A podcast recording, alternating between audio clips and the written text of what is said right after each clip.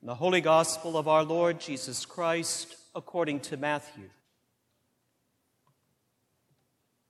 Jesus said to his disciples, About that day and hour no one knows, neither the angels of heaven nor the Son, but only the Father. For as the days of Noah were, so will be the coming of the Son of Man. For as in those days before the flood they were eating and drinking, marrying and giving in marriage, until the day Noah entered the ark, and they knew nothing until the flood came and swept them all away. So too will be the coming of the Son of Man. Then two will be in the field. One will be taken and one will be left. Two women will be grinding meal together. One will be taken and one will be left. Keep awake, therefore. You do not know on what day your Lord is coming. But understand this if the owner of the house had known in what part of the night the thief was coming, he would have stayed awake and would not have let his house be broken into. Therefore, you also must be ready. For the Son of Man is coming at an unexpected hour. The Gospel of the Lord.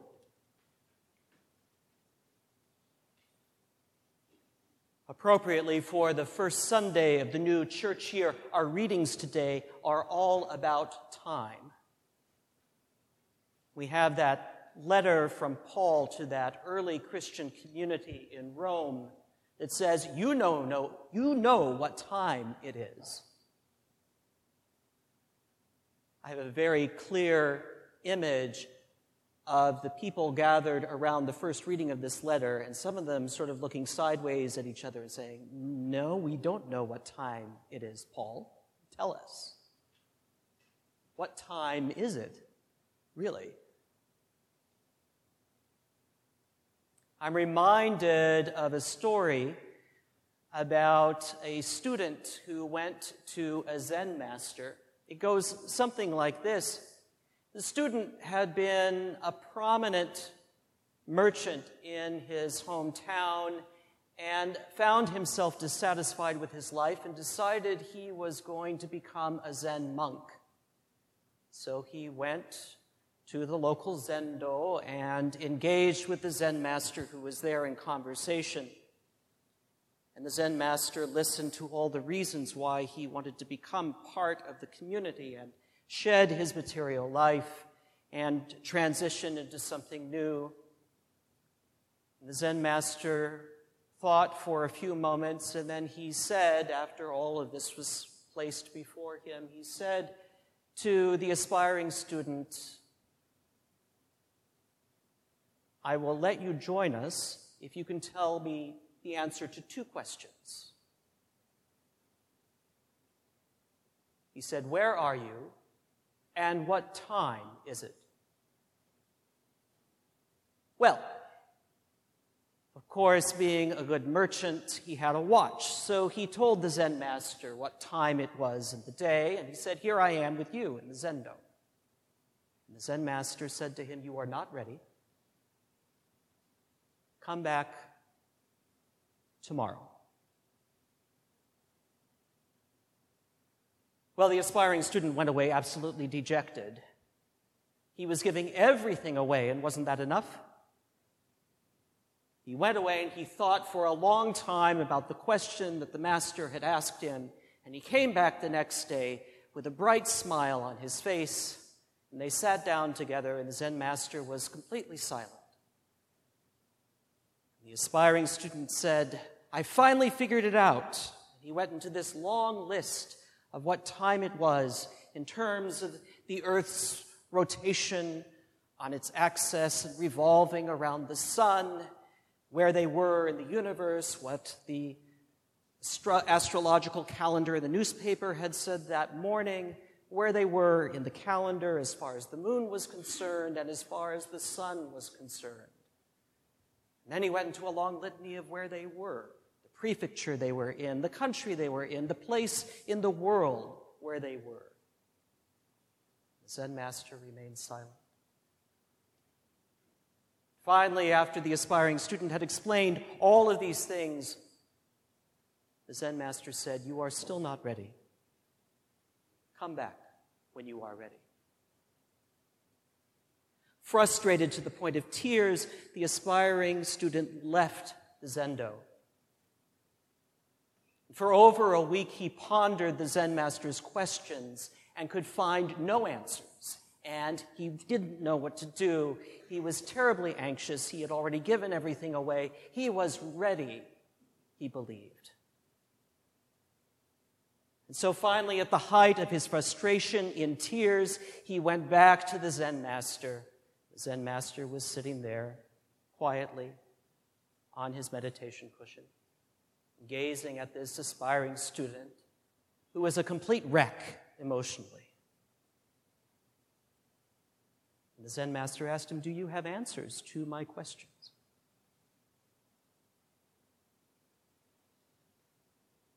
The student entered a period of silence, not knowing what to say. He was so stymied. Finally, with tears of frustration rolling down his cheeks, he said, I'm here now. The Zen master said, You are ready.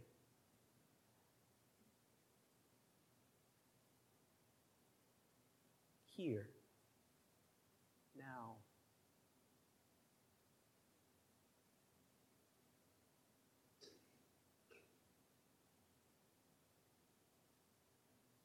part of my prayer life in preparing for this Advent season, I have been asking over and over again for renewal for us as a community, for myself, for all whom I love. Part of that has been starting to engage in new resources that are starting to spill out of people who are well studied and well versed in the church. You'll, you may have seen in the email that came out yesterday, I've started a new web page called The Rector's Corner, and you're welcome to take a look at it. Join me in some of the studying of those resources there. But top of the list for you this week, I recommend listening to the first podcast of the Vital and Thriving series. Vital and Thriving is a program that was begun in this diocese as a partnership between Bishop Mark and the diocese and Newbigin House of Studies, which is an ecumenical group dedicated to the renewal of the church. Leading the podcast are two of our bright lights in the diocese right now Claire Dietrich Rana, who's rector of Christ Church Los Altos, and Scott Sherman, who has been doing church renewal for many, many years. And it's a lot of fun to listen to. So, if for no other reason, listen to it for that but they open interviewing someone who has studied the developments in our civilization and in the church for the past 30 years. And he said some things that were very compelling and also very hard in their initial conversation. One of them is a beautiful metaphor he has for the church. And he said, you know, historically, the church was kind of at the center of life in the village and the town. So, as he puts it, if you rolled downhill, you would always end up in a church somewhere. Rolled downhill, you would end up in the church. He said, now we are in a period where that situation has been precisely reversed. Instead of being at the center of the town and the community and the society, the church is now on the edge oftentimes on a hill of sorts, metaphorically or literally, and it takes a lot of work to get up to it. So if anyone's rolling, they're rolling away from the church. You know this, right? This is what we see all the time. If it weren't true, our pews would be full and our classrooms would be full this morning, but they aren't. And that's because things roll now away from the church. The whole landscape has shifted.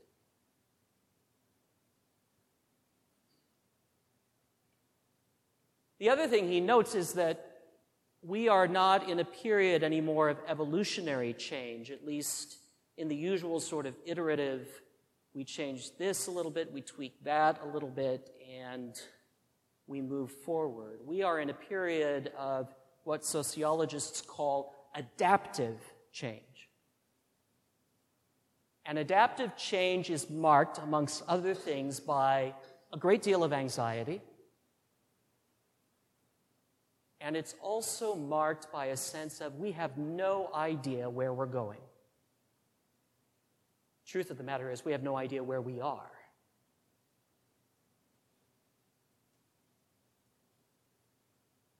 That's precisely what today's readings are about.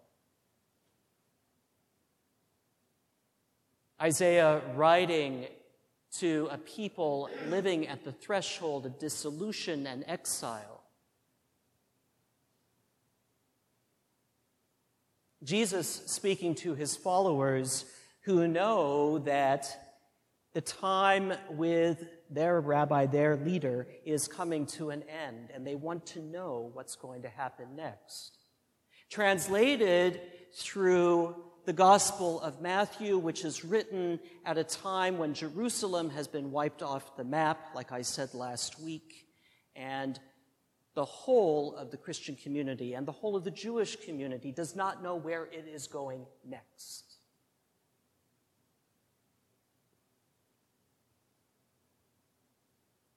first century Judaism, if you ended up rolling downhill, you would end up in Jerusalem. But when the empire removed that, there was nowhere to roll to.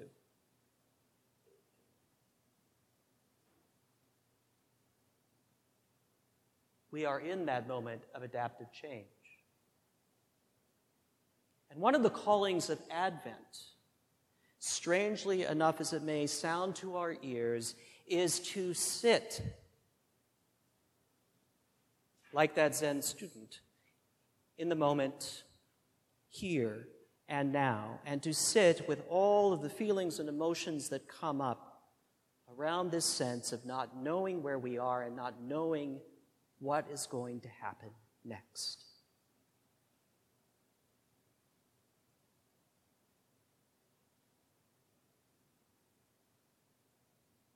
Claire and Scott, for all their work, don't know what's going to happen next. That's not the point.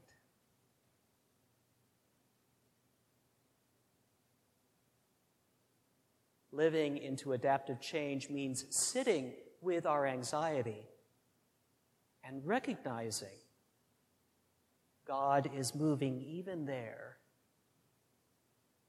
Of sitting with our doubts and our uncertainty and recognizing that the Spirit is moving there, of dwelling with the sense of what we have lost,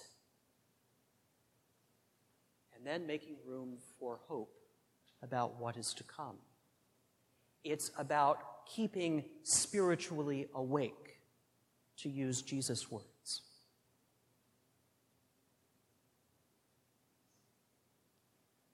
Brian McLaren puts it like this when we think about the future of the church. He says, We're caught between two traps. One of them is to believe everything's going to be fine. We just keep doing what we're doing. And that sort of gets us into a place of complacency and, ah, yeah, everything will be fine. I'm all right, you're all right, we'll be all right together.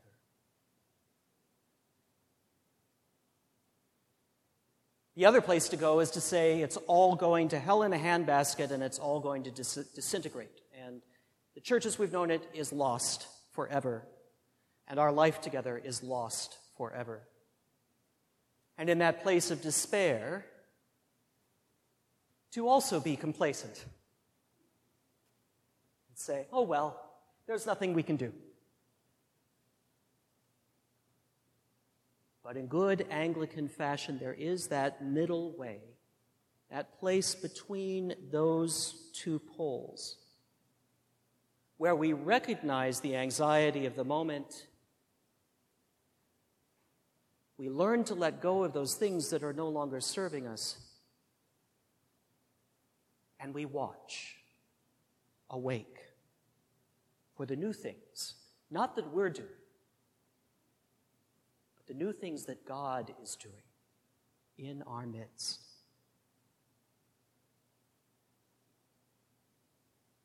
We've relied for centuries on the notion of mission as the things that we're doing together to serve God and to forward the mission of the church.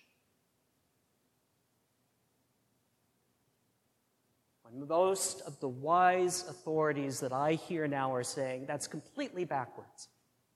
We need to listen for what God is doing in the world around us and join in.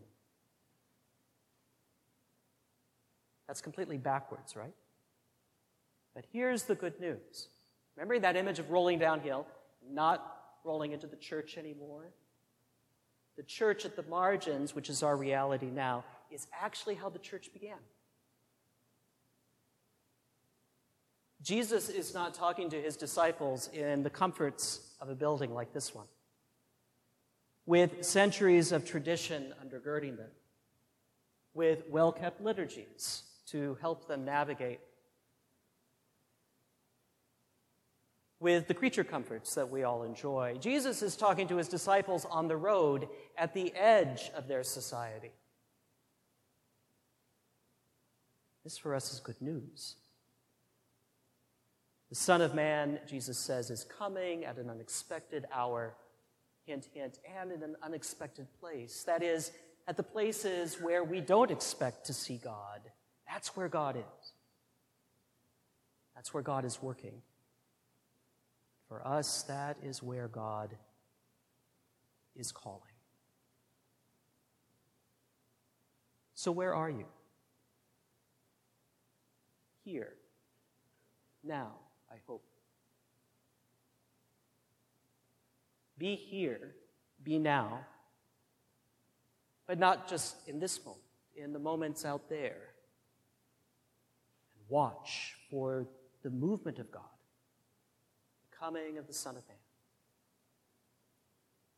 Be counted amongst those who see, those who are present, those who are ready for God's renewal.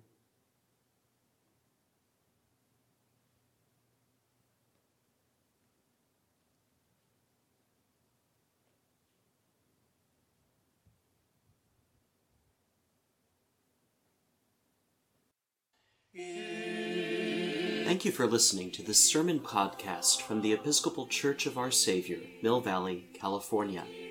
We are a growing community welcoming those seeking to deepen their relationship with God and to journey in faith with God's people through the breaking of bread and in service to others in Christ's name. You may reach us by phone at 415 388 1907, search for us online, or visit our website at OurSaviorMillValley.org. We wish you God's peace, and we hope to greet you in person very soon.